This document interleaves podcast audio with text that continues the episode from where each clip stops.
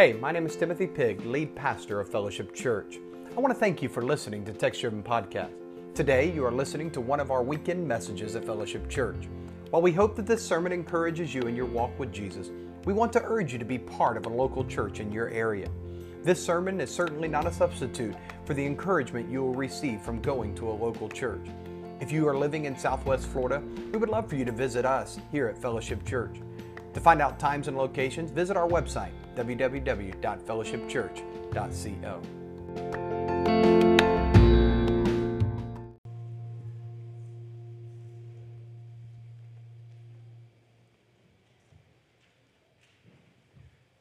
Father in heaven, we as your church come together and we ask you to move in this service in a special way, as only you can do. Father, as we gather together as the body of Christ this evening, we would be remiss if we did not pray for those around the world, even right now, facing tremendous, tremendous persecution. Lord, we remember right now in Ukraine the families in hiding, fearing for their very lives. Father, we think of those who are believers in Christ in China, where it is illegal to trust you as Lord and to own a Bible, where the church is in hiding even this evening, Lord, and we lift them up to you, Father. Lord, we remember what happened so very recently in Afghanistan and the believers there, Father, who were being persecuted, and so many who have given their lives at the hands of those who've taken control. So, Father, as we worship freely tonight in a country, Lord, where we can come together with no fear, where we can come together, Lord, powerfully, boldly, hearing your songs, Lord, hearing your word, Father, we thank you for this opportunity. Lord, I pray on behalf of this church tonight that we would make much of the privileges that you've given us. Lord, may we be found faithful in a time of so great a need. So, Lord, I pray that you would speak through me this evening. Lord, speak to hearts, for no one here needs to hear from me, Father. We all need to hear from you. Lord, would you send your spirit to do what only you can do? Convict, Lord, where conviction is needed, Father. Bring our hearts into alignment with you. And we trust you and we praise you. We ask all of this in the name of the only one who is worthy, and that is our Lord, Jesus Christ. Amen and amen. I've come to love this church here. I love the pastor here mostly. But you would think for a man with a doctorate that he would be more intelligent than he is. For he stands up and he makes all kinds of inappropriate, unkind comments. And then he lets one of us have a microphone and take as long as we want to talk about anything we want. You would think he would have learned by now that's not a wise thing, but I appreciate your pastor greatly. I knew him from what we lovingly refer to as the BJ years before Jessica and she has helped him tremendously. We have a task force out there of people like Waylan Owens and Dean Nichols and Paige Patterson and Jessica and several of us who work diligently to keep him headed the right direction. I'm never sure if we're succeeding or not, but we are trying, and that's why we have to come here so often to check in and to make sure that he is behaving accordingly. It's a great joy and a pleasure to be here. I realize tonight that I am the warm up act for the main event, and I am so excited to hear from a great example to pastors and to preachers. We have a hero of the faith with us this evening. He literally wrote the book on pastoral ministry. W.A. Criswell wrote the book called The Guidebook for Pastors. And so, if you need to be a pastor, anything you need to know is in the Guidebook for Pastors. But I'm too young to have known W.A. Criswell. I missed him. And Dr. Brunson came along and he wrote the new Guidebook for Pastors. I'm part of new. And so, in our teaching classes, our preaching classes, our pastoral ministry classes, we use that textbook. It's been a great blessing to me in so many ways. And so, I am keenly aware that the faster I finish, the faster all of us get to listen to a dear friend of mine this evening. If you have your copy of God's Word, please turn over to the book of Daniel. the book of Daniel, if you're looking for it, Isaiah, Jeremiah, Lamentations, Ezekiel, Daniel. You'll be right there in the Old Testament. I have the opportunity to travel quite a bit and to meet with pastors all across this country to ask them how they're doing, how their church is doing, what they think about the state of Christianity in our country and in our denomination and all that's taking place in so many different ways. And a couple of weeks ago, I was with a group of pastors, a round table of pastors. There were a couple dozen of us sitting around the table, and I shared with them a vision for some things we're doing in the convention and some things we're working on and, and trying to contend for the faith, trying to contend for the sufficiency and the inerrancy of Scripture. And so when I had finished my, my time, I, I asked if there were any questions, anything they wanted to ask me, and they asked me one question. A bunch of pastors came together. They had one question for me. What do you think is the biggest challenge facing our churches today? What do you think is the biggest challenge that's facing our churches today? And I'd like to tell you what my answer was, which is the basis for our sermon this evening. My answer to what is the biggest challenge facing our churches today is a lack of Christian courage. A lack of Christian courage. I, pro- I, propose to you this evening, I posit to you this evening that the world outside of our nation and inside our nation is getting worse than I certainly have ever known it to be, and possibly worse than you have known it to be. We are hearing today on the news, as I was preparing for this sermon, the news was on in the background, and we are, we are watching Europe move into tremendous war, and we are hearing wars and rumors of wars. You watched what happened in the Middle East and the current state of things there. You're seeing what's happening in Asia and in China and in so many different places where it's impossible to even express your faith. But it's not just outside of our country, it's inside of our country. This nation is more divided than it has ever been as far as I can remember.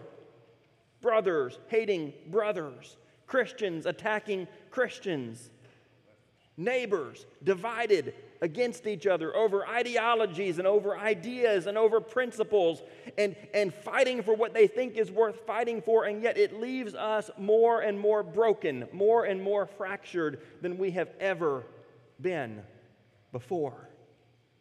And in all of this difficulty, all of this heartache, all of this turmoil, there comes a cry for let's just be united. Let's just all get along. Let's just all hold hands and be friends. And I think the idea of that is good. I think the principle of that is good. But if it's not based in anything, then you can't actually be united. There's got to be something that we're grounded in, something that we're based in, something that is a solid, immovable foundation that will not crumble and will not fall apart. Believers in Christ, we have that hope. We have that truth. We have that foundation in our lives. So, this message this evening is a call to Christians simply to be courageous in challenging times. If you found your place in Daniel, turn over to chapter 3 and one of the final things i do before i preach a message one of the last things i do as i'm preparing is i take a highlighter and i go through the passage and i highlight all of the stuff i want to just jump off the page to make sure i don't miss anything important. And so this afternoon i sat down with my yellow highlighter and i, I began to highlight. And when i got to the end of the passage i realized i had highlighted every single verse in the passage and so I promise only to preach the highlighted verses to you today. And we will move very, very quickly. But as we look here, you've seen, you're very familiar with this story. There's nothing new this evening that you've not heard. This is the story of the men in the fiery furnace and all that they faced and all they went through. We've heard this from Sunday school. We've heard this from flannel graphs. We've heard this from Veggie Tales. We've heard this story over and over. At least Tim heard it from Veggie Tales. We've heard this over and over again. But I want to posit three things to you this evening, three principles from this text, and I'm going to my chair. The first thing we see is that our world opposes the things of God. Our world opposes the things of God. Read along with me. King Nebuchadnezzar made an image of gold whose height was 60 cubits and its breadth was six cubits. He's making an image, he's making a statue of gold. Now, this is a disproportionate statue. You know, they say that uh, if, if the proportions of a Barbie doll were accurate, no human being could be those proportions. No one has that ratio. No one's built that way to look like a Barbie doll. Well, this is a Barbie doll statue here. No human being has these proportions. It's 60 cubits tall and 6 cubits wide. Now, I don't know what that means, but if you're like me and you're getting wider, then it's got to get taller. I've got to buy a new suit coat every so often because I keep eating too much. I'm getting wider. So if you're approximately like me, two feet wide, then this would be 20 feet tall. Now, you've never seen anybody that's two feet wide and 20 feet tall. This is, this is a unique statue. It doesn't look like a human being, it was made to tower over people to tower over people. This doesn't look like a, a normal person. This is a statue that's supposed to rise up above everybody else. It says that King Nebuchadnezzar put it out onto the plain of Dura. We don't know exactly where that is. We think we have an idea outside of Babylon, but he put it out on a plain, on a flat place, so that it would stand tall, erect above everything else, not in the city with all kinds of things and buildings around it, but out on the plain so that it would stand up and you could see it from a long ways off. And it says that King Nebuchadnezzar sent together all of these people. My Bible calls them the satraps and the prefects and the governors, the counselors, the treasurers, the justices, the magistrates. These are all the different government leaders and all the different officials, from civic leaders to local leaders there in the, in the satraps and the prefects, the governors and counselors, treasurers, justices, magistrates. And in case he missed anybody, it says, and all the other officials. The king sent for everyone and the representatives of everyone, and he said, Come together to the dedication of this image which we have set up. And the Bible goes on, it says, All these people, they came all of the people, they stood before this image that he'd set up. And so here is a golden image. We don't know, was it of him? Was it of something else? In Daniel chapter 2, he had the vision and the dream of the golden statue with silver and all the way down to clay feet there. We know that's where that comes from. That could be it. Maybe he'd made one of himself. Maybe he'd made some type of animal or some type of thing that he wanted to highlight to be a god before the people. We don't know exactly what the statue is, but he's called everyone to come and to worship this as a God. Come and worship the statue as a God. And it says they stood before the image, and the herald proclaimed, You are commanded, O people, O nations and languages, that when you hear the sound of the horn and the pipe and the lyre and the trigon and the harp and the bagpipe and every kind of music, I don't know what all those are, but every kind of music to come together to fall down and to worship this statue. And it says if you don't do that, if you hear all of this music, this beautiful music, if you don't do that, well, then you will be cast into a fire burning in a furnace. Sudden, instant death. Now, friends, worshiping this golden image, this isn't a fair fight. This isn't neutral. You see what happened here? when all of this beautiful, appealing, entertaining, wonderful music plays, all you have to do in the peace and the happiness and the joy of the moment is just, just bow down and worship. It's so easy. You hear this beautiful music from all of these instruments. Just bow down and worship. Just bow down and worship. But if you can't do that, death by fire death by fire. That's what's being set up here. That's what's being set up. This ease, life of joy and happiness. Just go this direction. It's easy, it's joyful. Or die at the hand of a fiery furnace. Now, this is not neutral. This is being structured in a way to make the people go the direction that he wants them to go.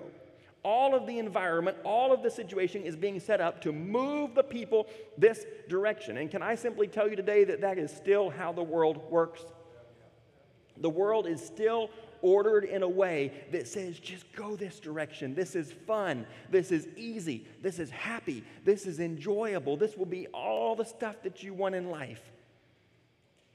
Just fall down and worship. Just fall down and worship. But if you refuse to do that, oh, you don't want to go that way. That's death and destruction over there. This is fun and ease. The Bible says, wide is the way, and narrow is the way of following God. Can I tell you, friends, thousands and thousands of years later, the situation that these men faced in Babylon is no different than it is today. Wide is the way to bow down to the gods of this world. And if you refuse, you will be persecuted, you will be punished, you will be unpopular. You will have all of the difficulties of this life if you simply refuse. So just go on. Just go on and bow down. First thing we see is that our world opposes the things of God. But look at verse 8 with me. We see that our God calls his people to stand for truth. Our world opposes the things of God, but our God calls his people to stand for truth. Therefore, in verse 8, at that time, certain Chaldeans came forward and maliciously accused the Jews.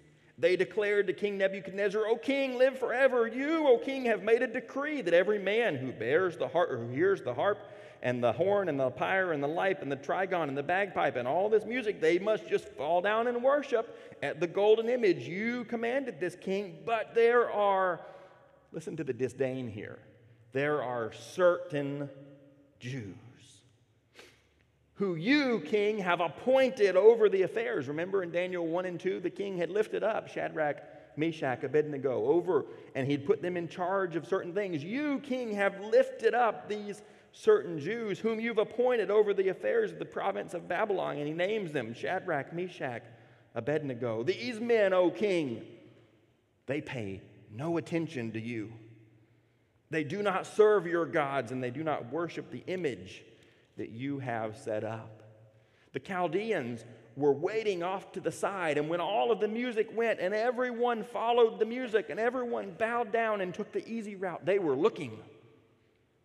They were looking, for they despised these men who the king had shown favor to. They, they despised these men, they expected them to do wrong to disobey, to not follow the order. Can I tell you, if you're a Christian today, those out there around us are watching to see what you do. They're watching to see if you follow the ways of the world. They're watching to see if you look like the world around you. They're watching to see, ooh, what's he going to do? What's he going to do? in they're quick to run and to say, see, see what happened, King? Those three people that you liked, that you promoted instead of us, look what they're doing. They're not worshiping the golden image. It says Nebuchadnezzar in verse 13 was in a furious rage, and so he commanded that Shadrach, Meshach, Abednego be brought to him. So they brought these men before the king, and the king said to them, Is it true? Is it true that you didn't just worship? That you didn't just do this little thing after all I had done for you? After I had promoted you?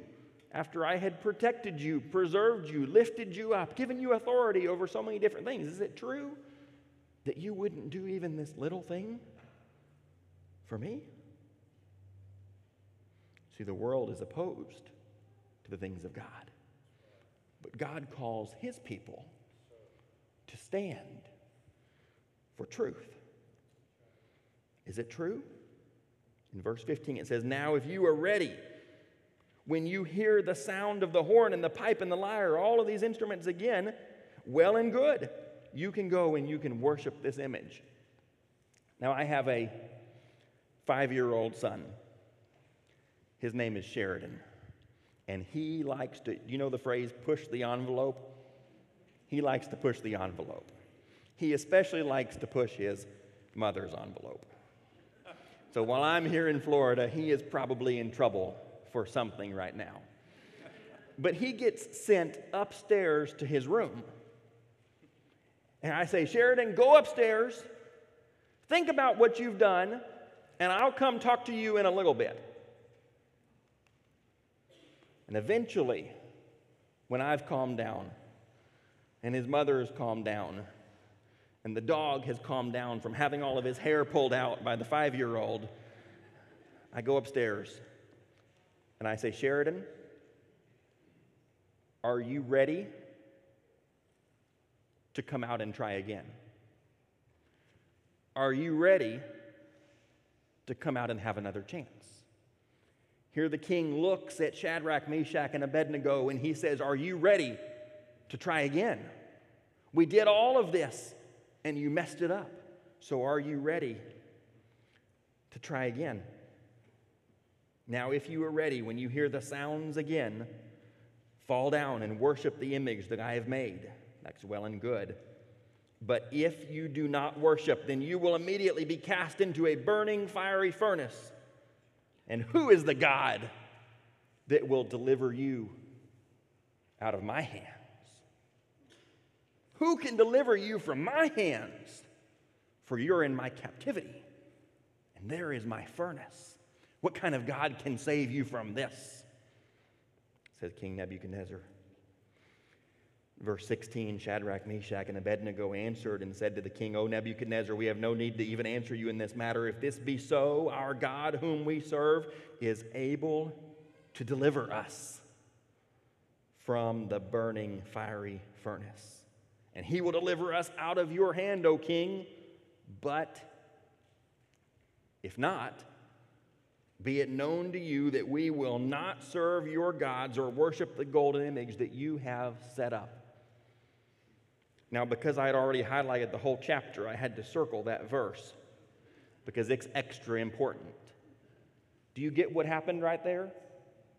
They say, King, there's no need for us to even answer you, for our God will deliver us out of whatever you throw us into. But if not, we still will not worship the golden image. Can I tell you, friends, tonight? God calls his people to stand for truth. And our God will deliver us because he is able and he is good and he is loving he will deliver us. But the response of the follower of God is this But if not, I will still praise him.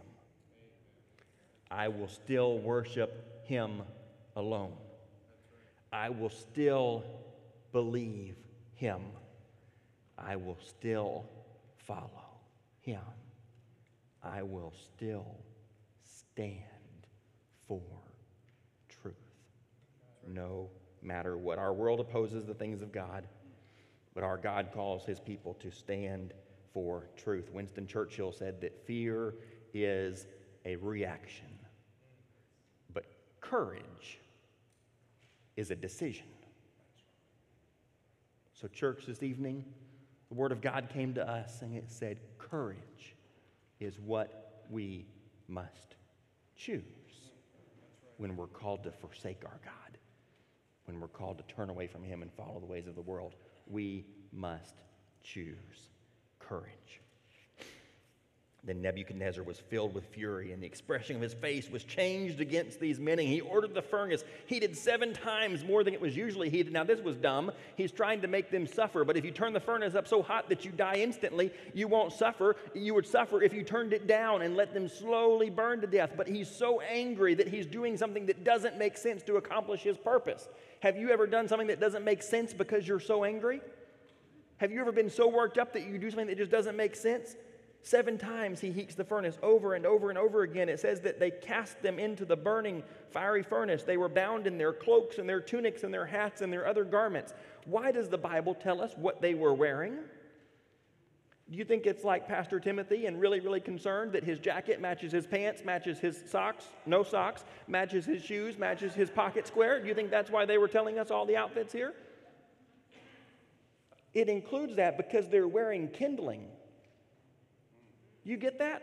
Our clothes are flammable. They're covered in clothing and they're thrown in the fire. This is telling us that they're wrapped up in kindling. They're wrapped up in kindling.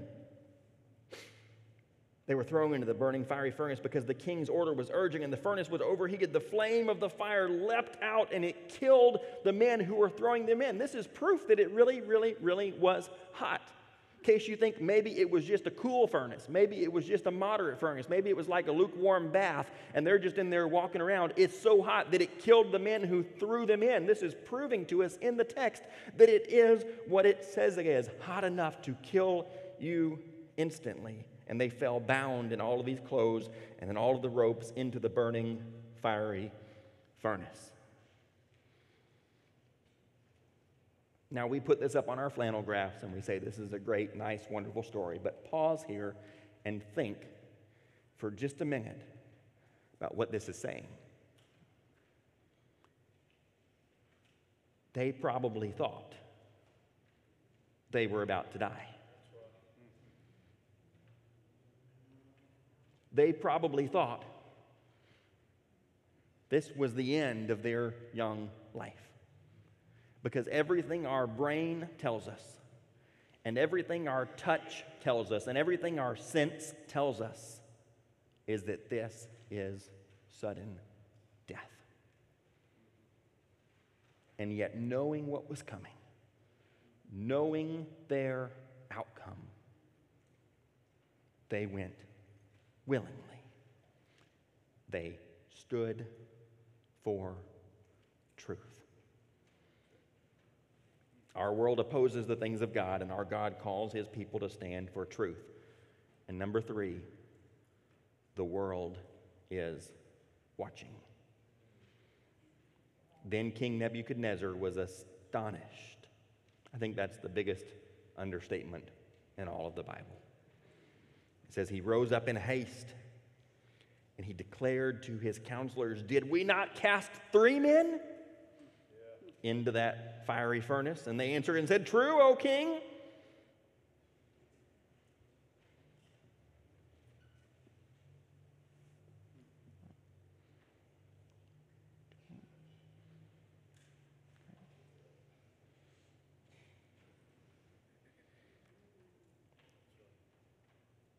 but I see four.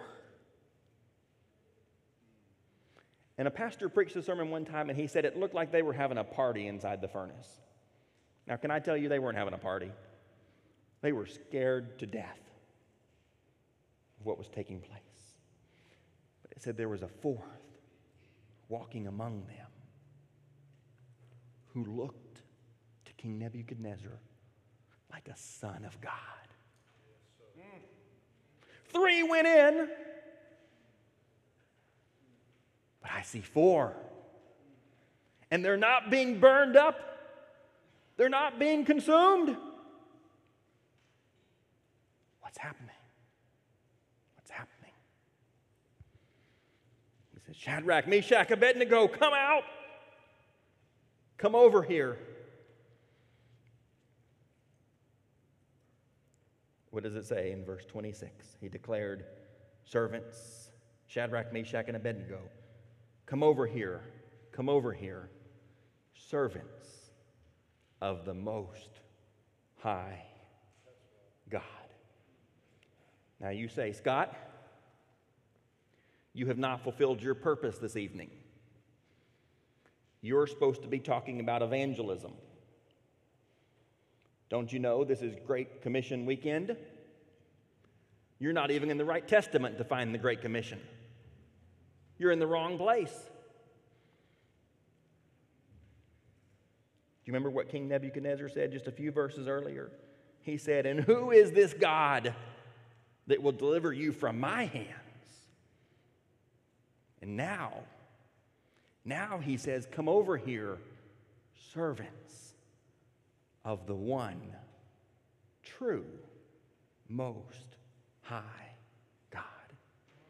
Can I tell you, friends, that the world is indeed watching? A few months ago, I had the privilege or the necessity, whatever you want to call it, of attending the Southern Baptist Convention.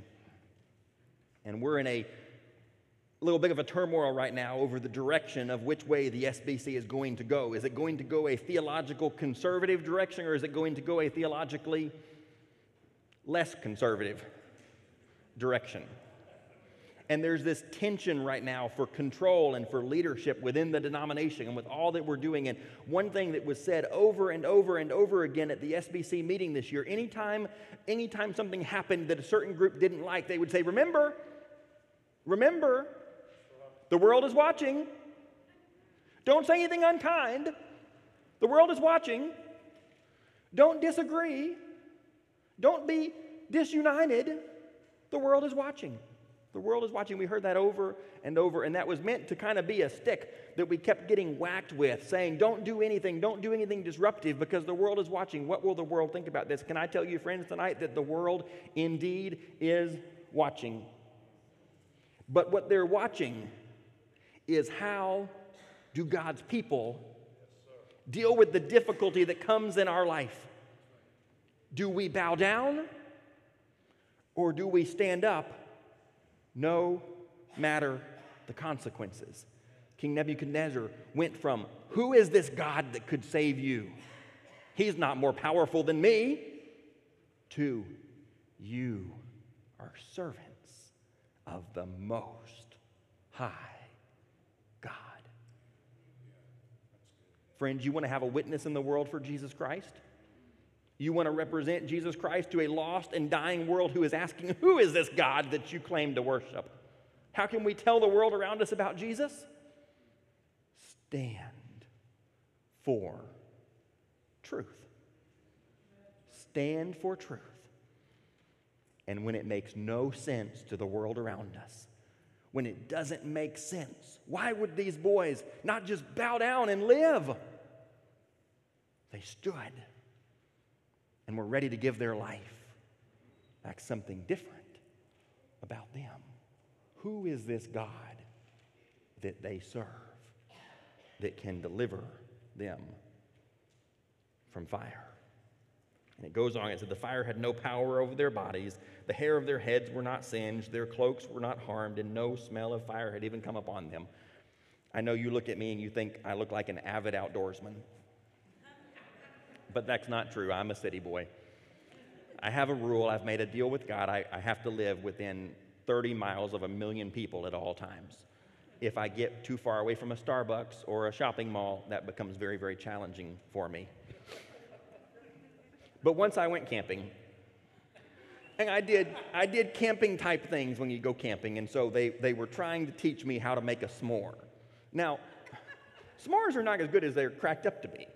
I mean, there's all kinds of good food in the world, but a burned marshmallow and a half melted piece of chocolate between a graham cracker, my, my five year old likes graham crackers. So this is not as great as it's supposed to be out here. But I'm being a good sport. I'm going along, and I've got my little marshmallow on my coat hanger, trying not to catch fire myself.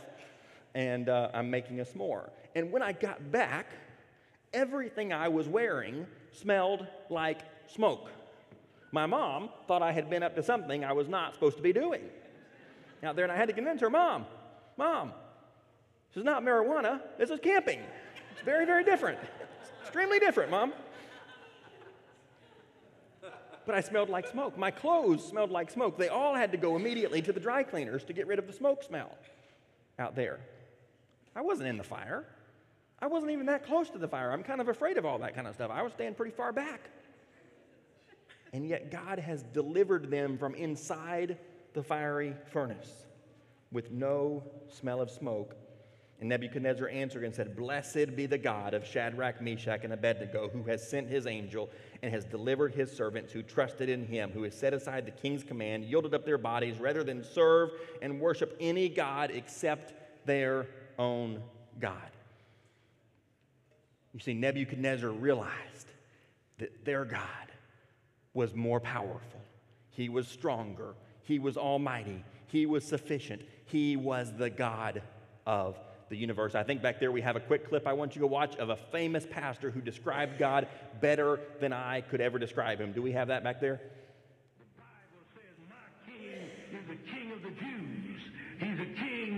Of Israel. He's the king of righteousness. He's the king of the ages. He's the King of heaven. He's the King of glory. He's the King of kings. And He's the Lord of lords. That's my King. I, I wonder, do you know Him? My King is a sovereign King. No means of measure can define His limitless love. He's enduringly strong. He's entirely sincere. He's steadfast. He's immortally graceful. He's imperially powerful. He's impartially merciful. Do you know him? He's the greatest phenomenon that has ever crossed the horizon of this world. He's God's Son. He's a sinner's Savior. He's the centerpiece of civilization. He's unparalleled. He's unprecedented. He is the loftiest idea in literature. He's the highest personality in philosophy. He's the fundamental doctrine of true theology. He's the only one qualified to be an all-sufficient Savior. I wonder if you know him today. He supplies strength for the weak. He's available for the tempted and the tried. He sympathizes and he saves.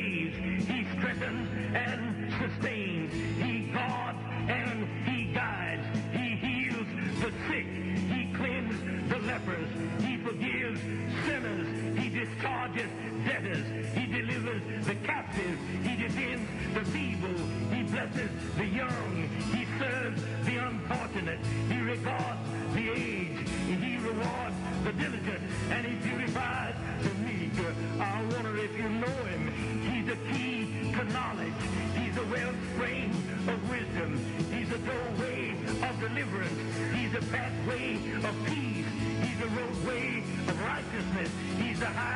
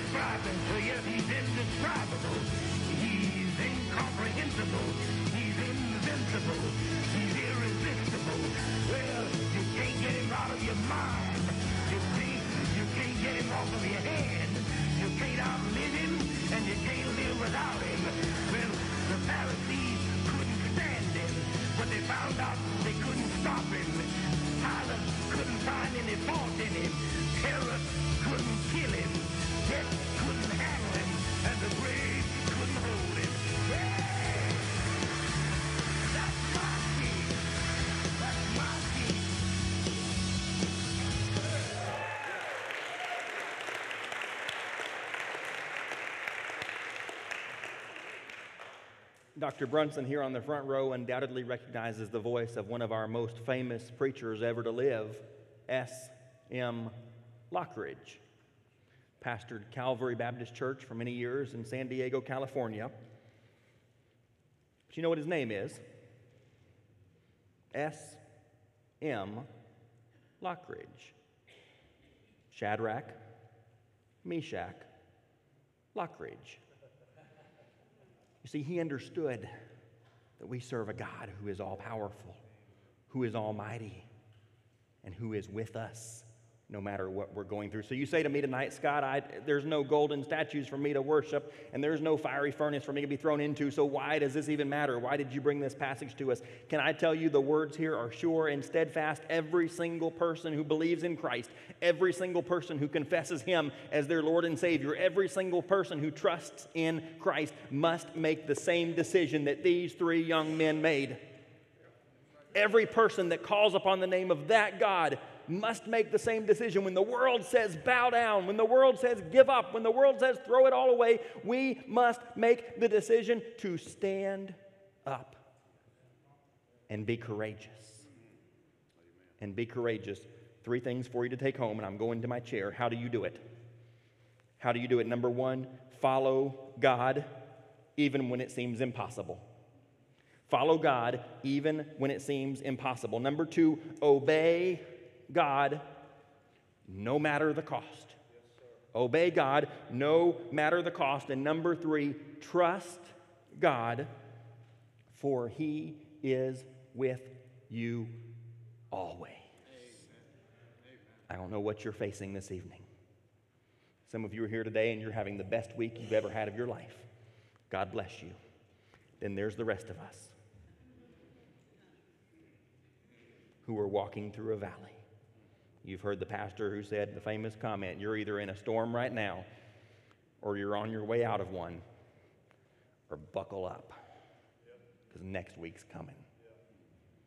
There's people in this room tonight who've gone to the doctor and have received the diagnosis that there's no cure and time is short. Trust God, for He is there with you. He's not outside looking in, He's in that moment, in that furnace with you. There's people here tonight who have a wayward, wandering, challenging family member. There's people here tonight with marital problems. There's people here tonight facing tremendous loss of a loved one. Can I just tell you the stories in the Bible to remind us that God is in that moment with us? He will deliver us. But if He doesn't, then I will still stand and trust Him. Because that's our. And He has already defeated the death in this world. So, Christians listening this evening, stand up. Be courageous. Stand for what is true.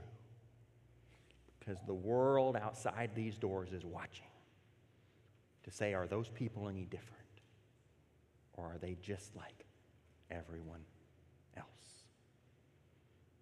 If we will stand and if we will be courageous,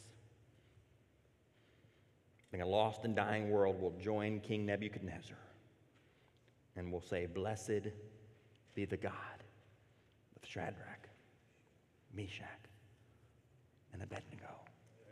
Blessed be the God of Timothy and of Mac and of Stony, of Missy and of Dean. Blessed be the God of Mark and of John and of Sue and of Sally and of Mary. Blessed be that God. Blessed be that God. I want him. Lord above, we are your people. Father, I pray over this room this evening. I pray for everyone who's here under the sound of my voice, Father, that this would be a congregation that is bold, standing for Christ, that is powerful, standing for Christ.